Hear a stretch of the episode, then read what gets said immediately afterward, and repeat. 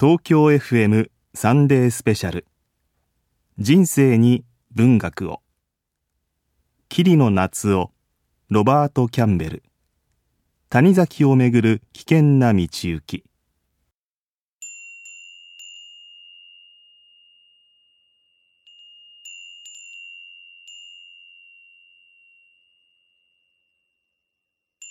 妻妹。娘花嫁我を囲む戦艦艇の夜の窓いかな。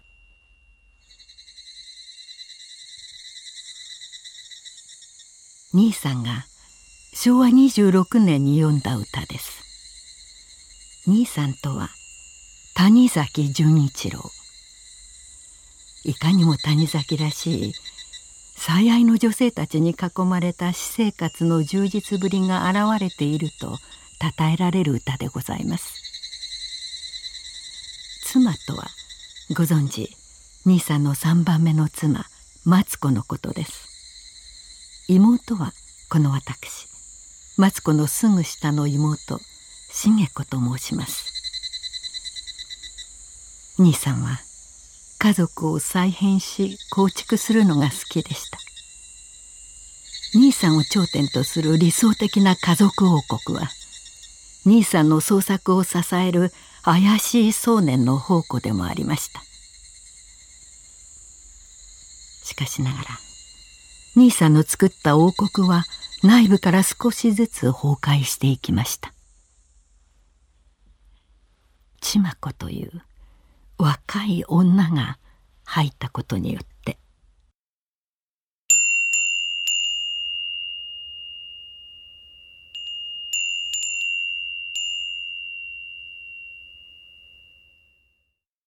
こんばんはロバート・キャンベルです。僕が日本文学に興味を持ったのは40年以上前のことでした。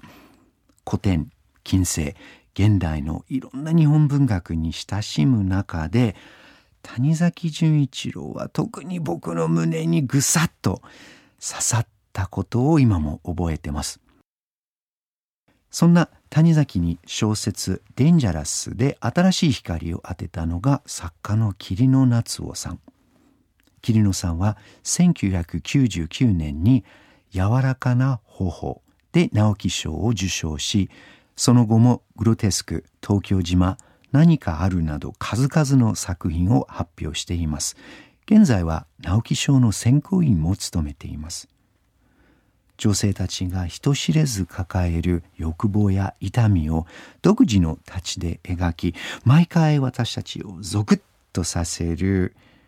霧の夏をならではの世界というものがあります。今夜はそういう桐野さんとの対談。そして朗読も交えながら小説「デンジャラス」の創作秘話。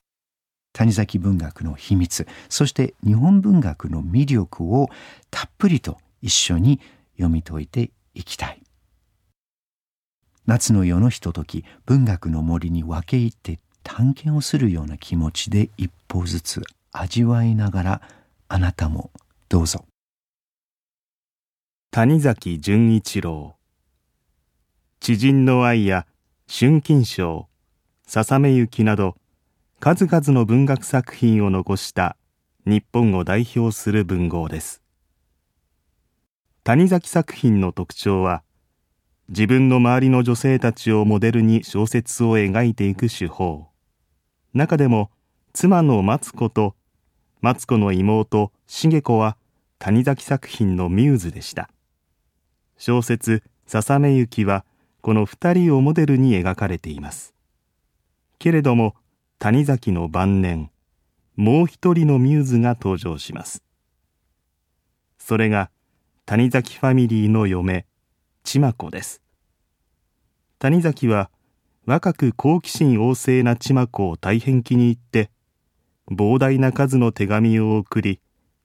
ミューズの座を奪い取られたマツコと茂子は心中穏やかではありません。桐野夏夫さんの小説「デンジャラス」はそんな谷崎と3人の女性たちの奇妙な関係を茂子の目線で描いています。キャンベルさんと桐野さんの今宵の対談。まずは若き日のキャンベルさんが谷崎の妻マツコと出会った時のエピソードからスタートします。谷崎マツコさんと私は二十歳ぐらいの時に日本に初めて留学した時に私の先輩である研究者翻訳者が谷崎さんの奥さんにじゃあ引き合わせてやろうっていうふうにそこから何度もマツコ夫人とお会いして羨ましいですね。でちょうどその時に私が神保町に八木書店今もあのありますけれども、春金賞の初版本があったんです、ね、それそうなんですか？今手元にちょっと持ってきて絹野さんにぜひ見ていただこうと思ってお持ちしたんですけれども、これ昭和8年にあの初版本で出てるんですけれども、ね、ちょっとパラフィンパリパリっていう音が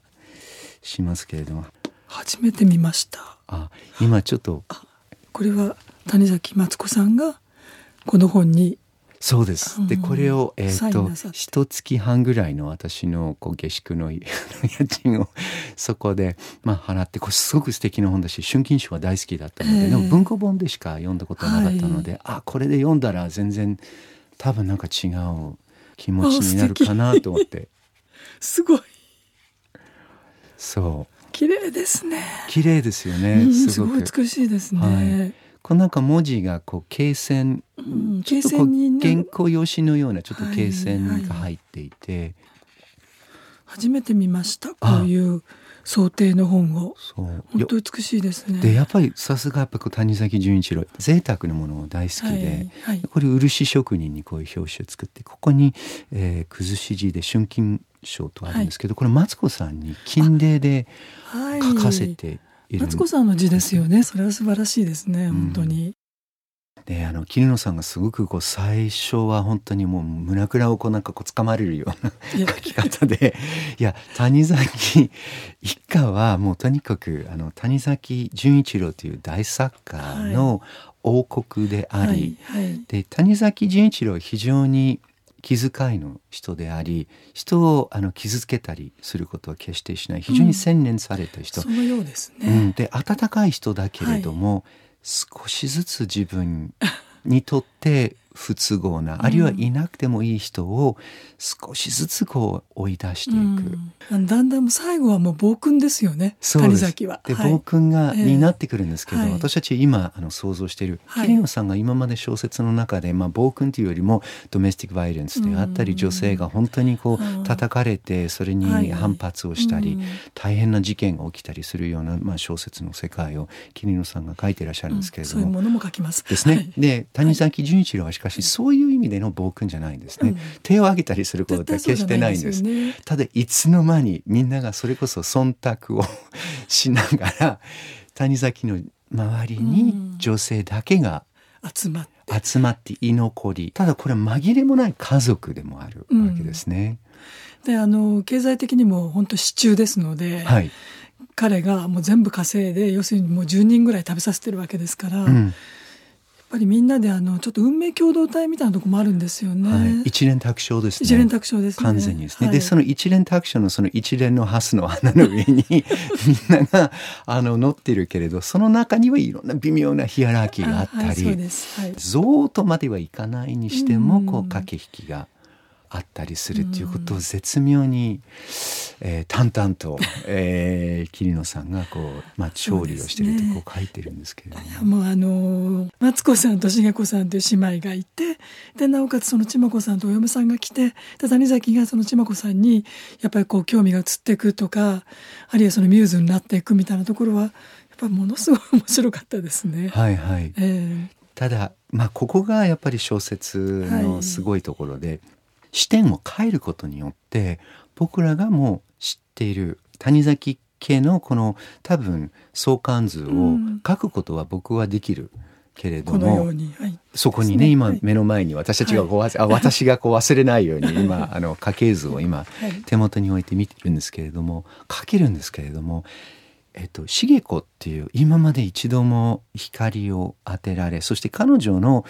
心から世界を見渡す、捉える。ということ今まであのなされてないんですね。その茂子っていうまさにマツコっていう太陽に対する月光に対する影自分は付録だっていうようなことも、あの小説の中に言ってるわけですけどその彼女からこの世界を全部再構築するというかこう立て直してみるというのは、すっごくやっぱり面白いというかこう茂子がいたんだっていうことをそうなんですねあの。あのマツコさん有名な人ですし「あの一生庵の夢」というあのご自分でもねエッセイ残してらっしゃるし千葉子さんもあの「落下流水」というねあのエッセイというか手記を書いておられますし、あの茂子さんだけが自分の言葉がないんですよね。はい、なので、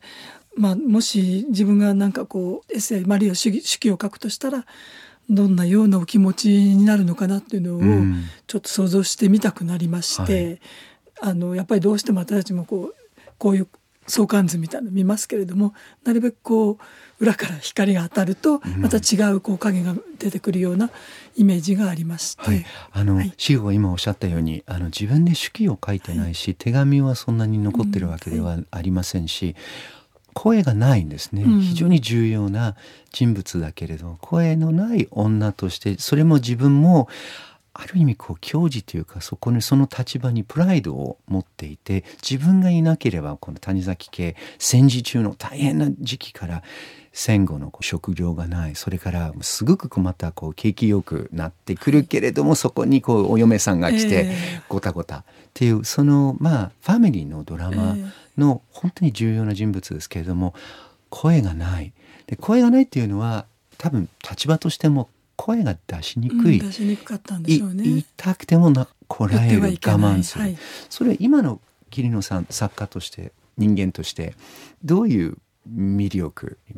そういう立場の人にですね。うん、やっぱりあのさっきあのキャンベルさんおっしゃったように自分がその声を出してはいけないというようなやっぱその立場をわきまえるということもありますけれどもやっぱり千葉子さんに対しては対抗心もあるでしょうしあるいはマツコさんを立てながらもなんか2人でうまくやってきたところにこう横から別の女の人が入ってきてちょっとこう混乱するっていうかね。なんかそういう生きていく上での混乱とか戸惑いとかそういうものが一番ある人なんじゃないかなというところはとっても文学的興味があって、うん。それ谷崎もあったんじゃないかなと思うんですよね。多分はい。観察してたんじゃないかなと思いますけど、なんかやっぱりこうよるべないと言いますかね、うん。なんかマツコさん以外は本当によるべない感じがするんですよね、はい。マツコさんと千葉子さん以外は。で多分茂子さんはあの2人、えっと、誠司さんと千葉子さんをあの養子にしてますので、はい。渡辺家としてこう立てたかったんじゃないかと思うんですよね。だけども千葉子さんとは仲悪いしやっぱそれだけのまたこう技量もないわけですよね。あの、はい。経済的にもなないし。だから結局そこで谷崎家にこう行かざるを得ないっていうか辛い思いは結構たくさんあったんじゃないかなと思います。うん、そして居場所がないというのが、うん、さんの小説の中一つのうんちょっと通低音というか、そうですね。結構、えー、とグロテスクにしても、はい。他の小説にしてもまあすごく状況も時代も変わるけれども、自分がいる場所をこうどっかで自分で折り合っていくあるいは見つけるあるいは飛び出していく反乱を起こすっていうことを含めて。おっしゃる通りですね。あのやっぱり私が女性だということもあると思いますね。やっぱり女三階に家なしではないですけれども、やっぱどっかその自分の居場所を見つけていくということがもう一生一生かけてのやっぱりテーマなんだと思うんですよね、うん女の人にとって。特にまああの仕事もなかった昔の女の人にとってはそうだと思うし、実は笹目由紀もそういう物語ですよね。はいあの、由紀子の結局次の居場所をどうやって見つけていくかというようなやっぱりものすごいリアリティのある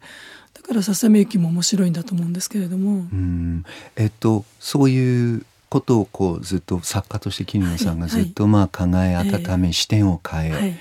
書いているわけですけれども変化といいますか、まあ、時代の変化も今はすごくこう高速度でこう時代が変わっている感じも私にはするんですけれどもどうですか？そういうあのああ変わってると思いますね、うん。なんか今居場所と言いましたけれどもやっぱりあのそれこそお一人様の世界じゃないですけど女の人もやっぱりその非婚というか未婚を選んで一人で生きていくことがまあ割とできやすくなりましたよね仕事があるので、はいはい。だからこれからはやっぱりあの一人で生きることがうん。自分が居場所を作っていくみたいな男に頼らなくても生きていくみたいな、そういう人たちが増えていくんだろうなと思って。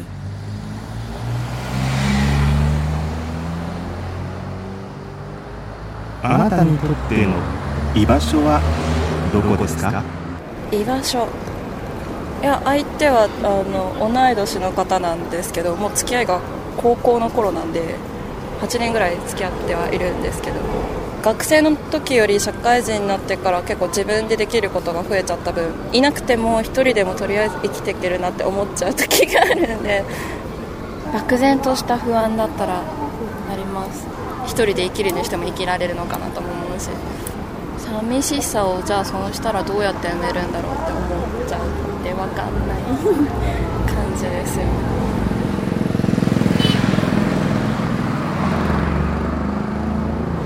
失業中です。今結婚してなくてずっとシングルでいますけどそんなにあの不満じゃないです。今一番切実なのは両親の介護っていうかだからもう鬱陶しい。なるべく今失業中だけど出たくなくて出てくるんですよだから。発散するために。ちなみに今好きな男性は？いますか、いませんね。いやいたらやっぱり日々がちょっと楽しくなるのかなと思うけど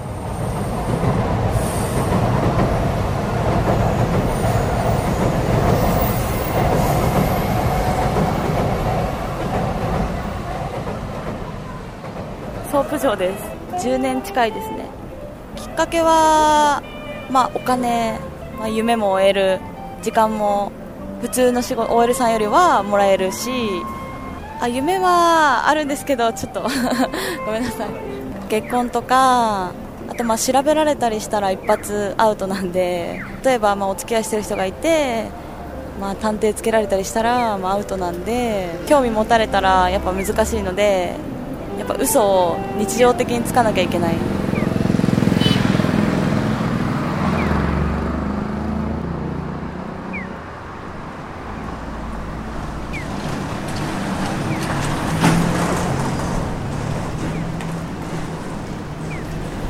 世は7月28日と同じ姿勢で彼女のふくらはぎの同じ位置を唇で吸った。舌は足の甲に及び親指と第2のかかとと第3のかかとを口いっぱいに頬張る濡れた足の裏が怖くて怖く的に顔のような表情を浮かべている。第2の指と第3の指。え待って。第2のかかとって言わんかった。そうなんだ。3つかかとねえかなと思って。濡れた足の裏が怖く的に顔のような表情を浮かべているってすごいね怖く的がまずわからん。だって足の裏が怖く的な顔のような表情を浮かべてるんだよ。顔なの？すごくない？やばいね。表現が。自分の性癖をそうじゃん。めっちゃ表に出してるというしてるというかなんだろうね。なんて言ったらいいんだろう。薄くらい？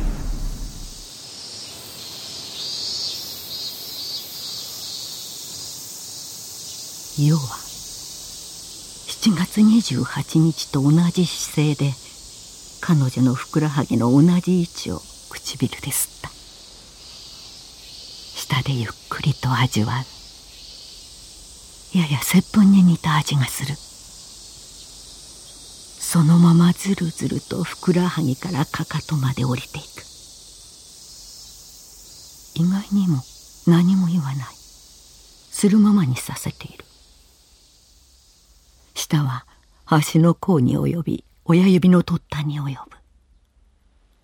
世はひざまずいて足を持ち上げ親指と第二の指と第三の指とを口いっぱいに頬張る。世は土踏まずに唇をつける。濡れた足の裏が怖く的に顔のような表情を浮かべている。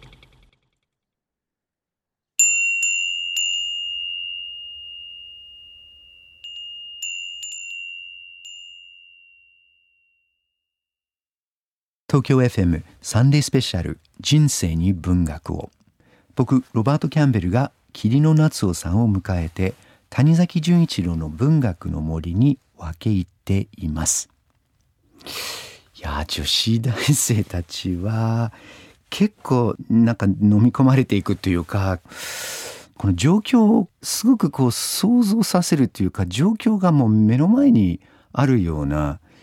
描写だと思うんですけれども女子大生たちは結構なんかこう笑いながら えー、怖くっていう言葉が分からなくてもなんか分かっちゃってるっていう感じがすごく、えー、しましたね。なんかいつの時代でもなんか生理現象というかすごくこう皮膚と皮膚がこう密着するそのままのこう描写っていうのはそんなになんか世代によってこう変わるというあのことはないかもしれないですね。これはちなみに谷崎の風天老人日記という小説の一部でした。70代後半の老人が息子のお嫁さんに魅了されこのシーンでは嫁の足を舐めさせてもらって越に行ってるという、まあ、有名な部分ですね。でこれは谷崎ファミリーのお嫁さん千真子さんがモデルというふうにまずっと言われているわけです。谷崎を取り囲む女たちは文吾が愛した女性という勲章を抱きつつもそれぞれがどこか確たる自身や居場所がない。まあ、えー、桐野さんの小説の中ではここのところがですね一番彼女のこの新作のこの創作一番こう多分力をこう注いだところだろうと思うんですね。先ほど桐野さんも「ささみゆきは女性の居場所探しの物語だ」と言い切ったんですね。デンジャラスに登場するその語り手重子にとってのよりどころというのは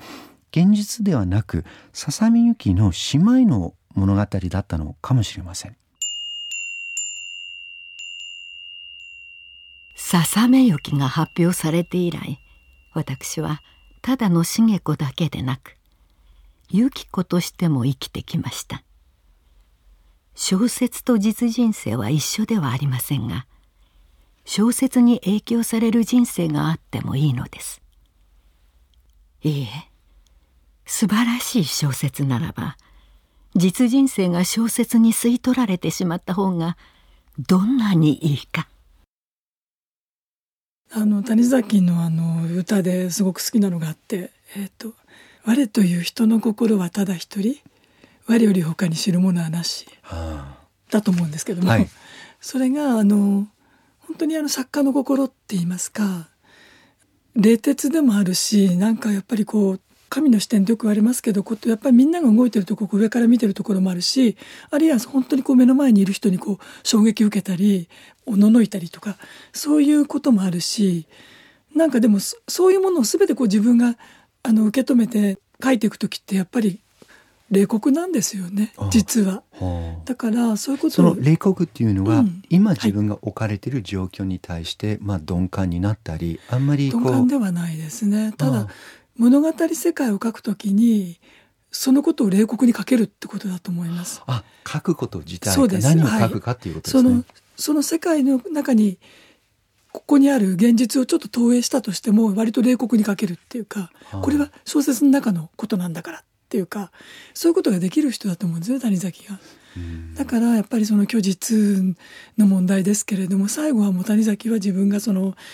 もうひひじじいと言われてもいいというかそっちの方向にもうどんどんどんどんその小説の中の人物と自分を一致させても平気になってると思うんですよね。はい、これは谷崎潤一郎という大文豪の世界として書いてるんだけど書いてるのは桐野さんですね。まあそうですけど。そうでどういったところがそのフィクションフィクションっていうのは桐野さんにとってどういうことか。やっぱり言葉で表される別の世界ですよね。だからあの現実とは違うんだけれどもちょっと似てるみたいな。まあモデル小説なんかだとその人たちが本当にそこの中にいてそれが本当リアリティあるのかって全然違う。本当にただもう作家が作ってるだけなんですけれどもその中でこうリアリティがあると今度そっちで生きてしまうって現実に生きてる人とそれから向こうで生きてる人がどう違うのかっていうのはちょっと実は分かんなくなってくるっていうか、だからうんうまく言えないですけれどもともかく小説っていうのはなんかもうともかく私の中で全然別の世界のものです。はい、で冷酷にならざるを得ない。にならざるを得ないと思います。その冷酷っていうのは、えっと、そこちょっとあの聞きたいんですけれども、うんその冷酷っていうのはその動いている人に対する眼差しがこうすごくこう冷酷ということなのいかやあのみ見る時は温かくっていうかなるべくそのポジティブにもあのネガティブにも両方見ていて書く時は割とあの忖度しない。それこそ、うん。あのなるべく的確な言葉で書いていこうとすることですかね。うん。うん、それは冷酷かしら。あ冷徹です。冷徹、はい。あ冷徹ですね、うん。はいじゃあそこはあそうですね。それはかわかる気うんがしま冷すけど。徹なんだけどでもでもどっかちょっと残酷な気持ちもなくはないと思うんですよね。うん。あの書くということはどうそしてなんかこう書くということがなんか罪な罪だと。罪償感。あの罪悪感というよりは罪深いものだなと思う時もありますね。書くことが。やはりあのフィクションというものが。うんどっかやっぱりあの批判的なものってどうしても入りますので見る時に。だからあの小説というものがもう本当にあったかくてこう人間の心を なんかこう寄り添ってあったかくてもほわんとしたものでは絶対ないと思うんですよね、うん。私にとっては、はい。うん、だからどっかやっぱり冷徹でありながら冷酷な気持ちってどっかありますね私もちょっと今あの岩波書店のねあの世界というのでポリティカリーコレクトについてやっぱちょっと書いてるんですけどそうですか。そうなんです。結構難しいんですけあどどんなふうに？えっといや作家の収容所みたいなところに作家が入れられてでそれなんで入れられたんだろうと思うと要するにレイプ小説書いた。その、はい。レイプのことで男が気持ちいいと書いたってことで今度告発されるわけですね。ほうほう。要するにそのレイプはいけないならいいけれども、はい。それをなんか肯定するようなことを書いたって言われてはい。告発される女の人とかあるいは今度政治的なこともあると思うんですけどそういう人たちがみんなこう入れられる収容所で強制されるというこう物語、PC ポリティカルコレクト PC 班というのがあってそれを犯している 作家たちがそこに。一応分輪という営林みたいなものがあってそこなで告発されるというふうになってますけどで例えばあの私あの「ミロシリーズ」ってシリーズがあるんですけどもあれが今度新装版で出るんですね。その中でやっぱりあのゲイピープルの人が出てくるんですけれども中でやっぱりこう差別意識みたいな書くときに「オカマ」って言葉が出てくると、はい。今使えない。だからそれをどういうふうに言い換えるかあるいは、はい。当時のやっぱりあの差別意識の問題はそのまま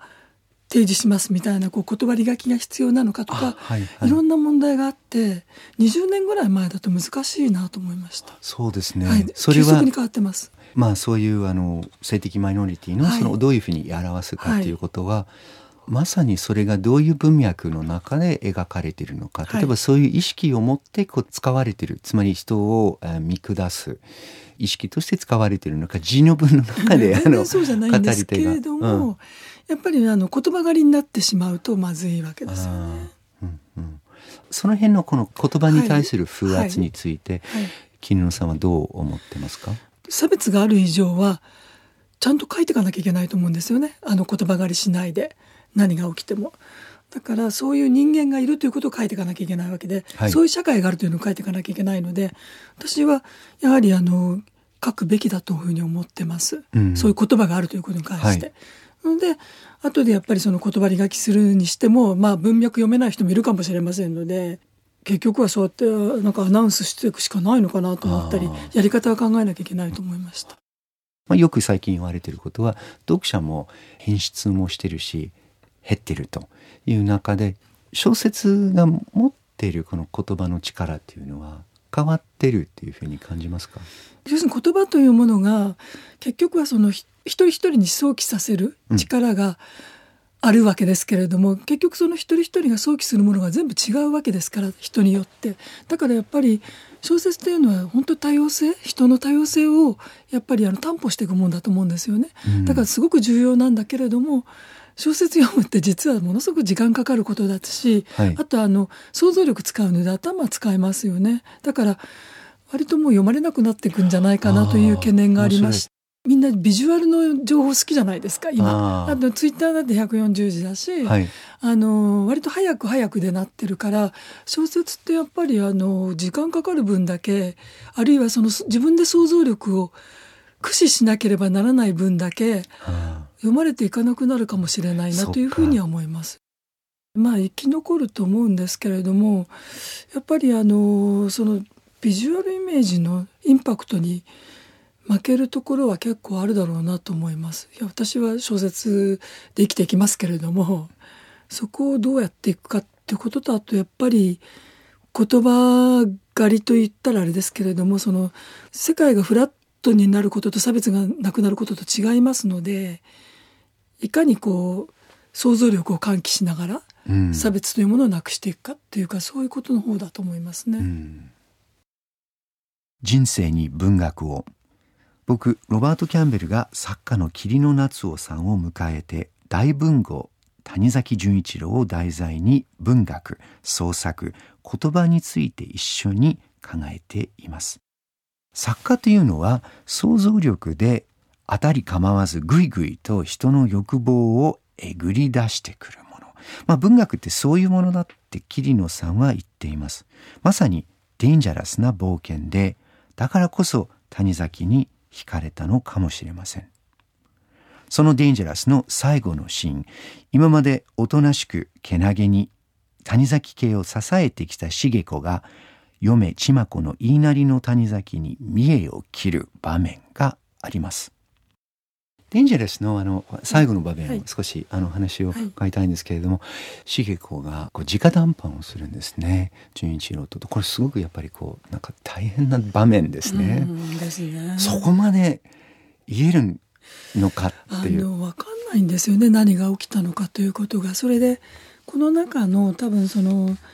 えーと、一つだけあるんですけどもあの谷崎潤一郎が茂子さんに「大変申し訳ありませんでした」と謝ってるところがあって、はい、でなんか土下座したみたいなことがあってそれがどうも千葉子さん関連ではないかという話があって、分かんないんですよ、うん、何が起きたのか。はい、多分あの目に余ってそれで茂子さんがあの谷崎に何かあの言ったはずなんですよねきっと、うん、あのマツコさんの代わりに。うんでそのことを想像して書いたので。それがね、はい、本当にそれはままさにそのフィクションとリアリティを取り扱ったフィクションの一番こう多分ここが心臓部って言いますか 一番濃いディープな歌舞伎みたいですね。ところですね。そうです。あの歌舞伎で言えばだんまりですね。あのゆっくりとこうちょっと暗がりの中でこう人物がみんなあの動いてるっていうこう目が一瞬もちょっと瞬きができないような場面があるんですけれどもすごくなんか茂子さんにこうエロチシズムと言いますか、うん、彼女の身体性とかっていうことはずっと抑えられていて最後にまあ土下座をさせて、うんはい、純一郎が土下座をさせてと、はい、やっぱり足を純一郎の肩に乗せるんですね。うんはい、それはなんかすごいその発想はどこからいやあの頭に乗せたっていう話が千葉子さんが足を頭に乗せたって話がありますのであの頭はちょっとあれかなと思って肩ぐらい乗せられるかなという。多分あの、ね、そう。あの差しで座っていて彼女のこう多分右足と純一郎のこの左肩にそうですね。ちょうどこう土下座してたらこうパンっていくかなという、はい、頭はちょっとさすがに、はい、ね、千葉子さんではないのでどうかな純一郎喜ぶかなと思って。寸止めをしたんですね。そう純一郎が。なんかしめしめみたいな感じがちょっと頭にあって、はいはい、そして非常にこの谷崎潤一郎の多分、はい、あの鍵もそうですけれども、えー、見ないふりをしながらしっかりと見る、えー、そしてまあ、えーと、垣間見るというんでしょうか。こう人たちがこう見ている見られているということはみんなが分かってるんだけれども、うん、えー、こう騙してあげる騙されてあげるというようなこの関係がずっとあって、うん。はい、この最後の場面でもお姉さんマツコさんがその場面をそうですね。見てるんですね。見てた方がいいかなと思って 書いたんですけど。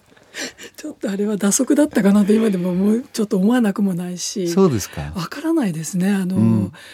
書きすぎかなと思う時もなくはないんですよねこういう時って。あ僕はすごく抑制していてマツコが反応しないっ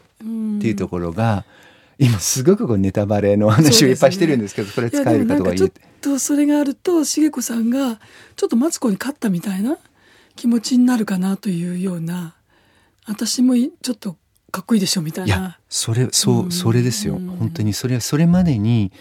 茂子の頭の中でそれから純一郎と2人でも一度だけ純一郎からお前のこと好きですっていうことを言われて、熱海で言われて。たくさん言われてると思いますね。たくさん言われてるでしょうけれど 彼女はそうそう言われたということを本当に生きがいにしていくわけですね。うん。でもそれは、えー、と他の紛れもなく純一郎が愛していた人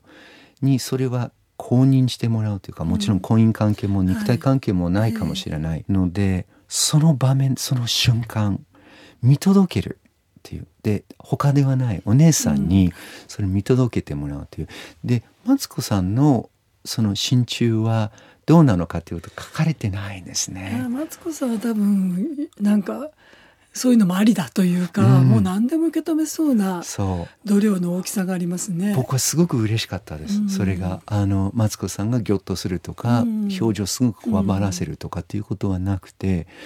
多分静かに、うん。純一郎にそのことが気づかれないようにう襖をこう閉めてこう廊下からこう出ていたんじゃないかなっていう、うん。だからそこがねやっぱりいいな。それは嬉しい。まさに打足の私の感想をね今の 述べさせていただきましたがありがとうございます。兄さんはっきり言ってもよろしおますか？ちまちゃんから来た膨大な量のお手紙はどないするおつもりですか？ちまちゃんの手紙が表に出たらあんちゃんはもっと苦しむかもしれまへんから。送り返しました今なんて？聞き直しても兄さんは二度と言いませんでした。そしてゆっくり椅子を外して突然絨毯を敷いた床に手をついたのです。申し訳ありません。私は千ま子が好きでありました。でもあなた様と千ま子は同列ではありません。あなた様がおっしゃるなら千ま子にはもう手紙は出しません。うちと千ま子はどう違うんや？あなた様こそが私の創作の源流でした。あなた様がいらしたからこそマツコが輝き私たち夫婦が仲睦まじくいられたのです。あなた様ほど大事な方はおりません。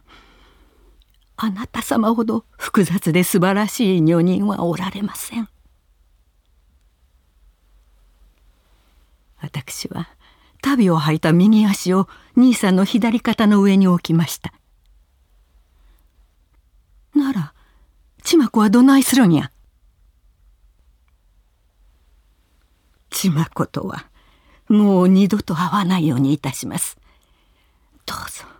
私を信じてお許しください。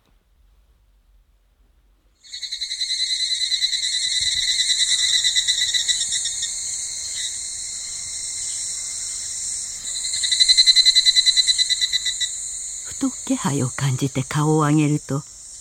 続き部屋のドアが少し開いてマツコ姉がこちらを伺っているのでした。マツコ姉の顔が青白く見えます。私にはその理由が分かっていました。私はマツコ姉の付録ではなかったのです。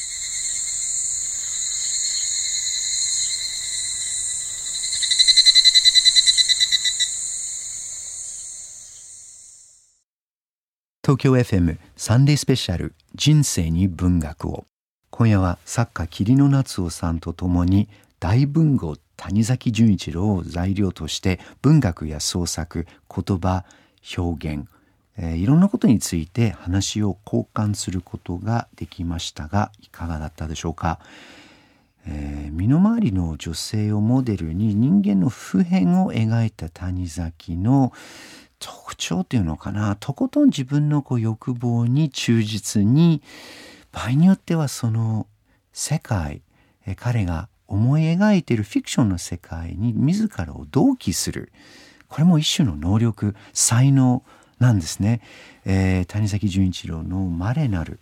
出力についてそれをまたこう重なるように桐野さんもう今日をこう代表する日本の書き手が、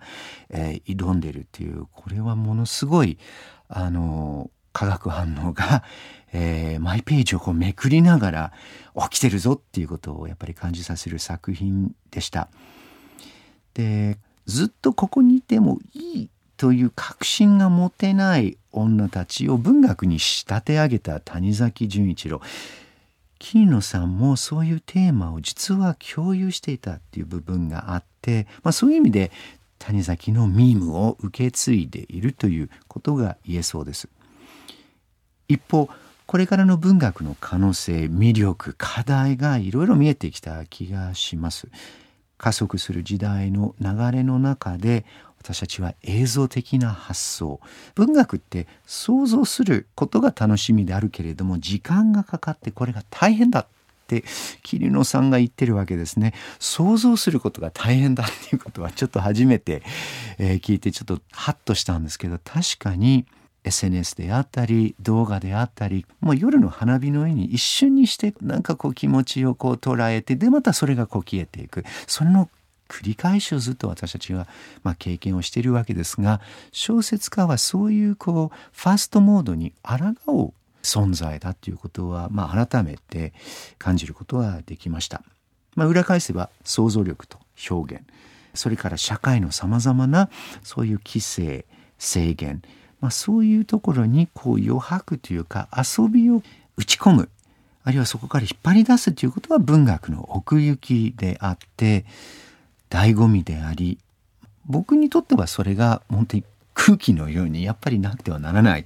ものですけれども皆さん触れてみていかがでしょうか僕は桐野さんの他の作品でもいいし谷崎の名作を読み返したいなっていう気持ちになりました。夏の終わりにあなたも気になる本を一冊手に取ってみてはいかがでしょうか。ロバート・キャンベルでした。東京 FM サンデースペシャル。人生に文学を。桐野夏夫ロバート・キャンベル。谷崎をめぐる危険な道行き。出演桐野夏夫ロバート・キャンベル。朗読。山根元よ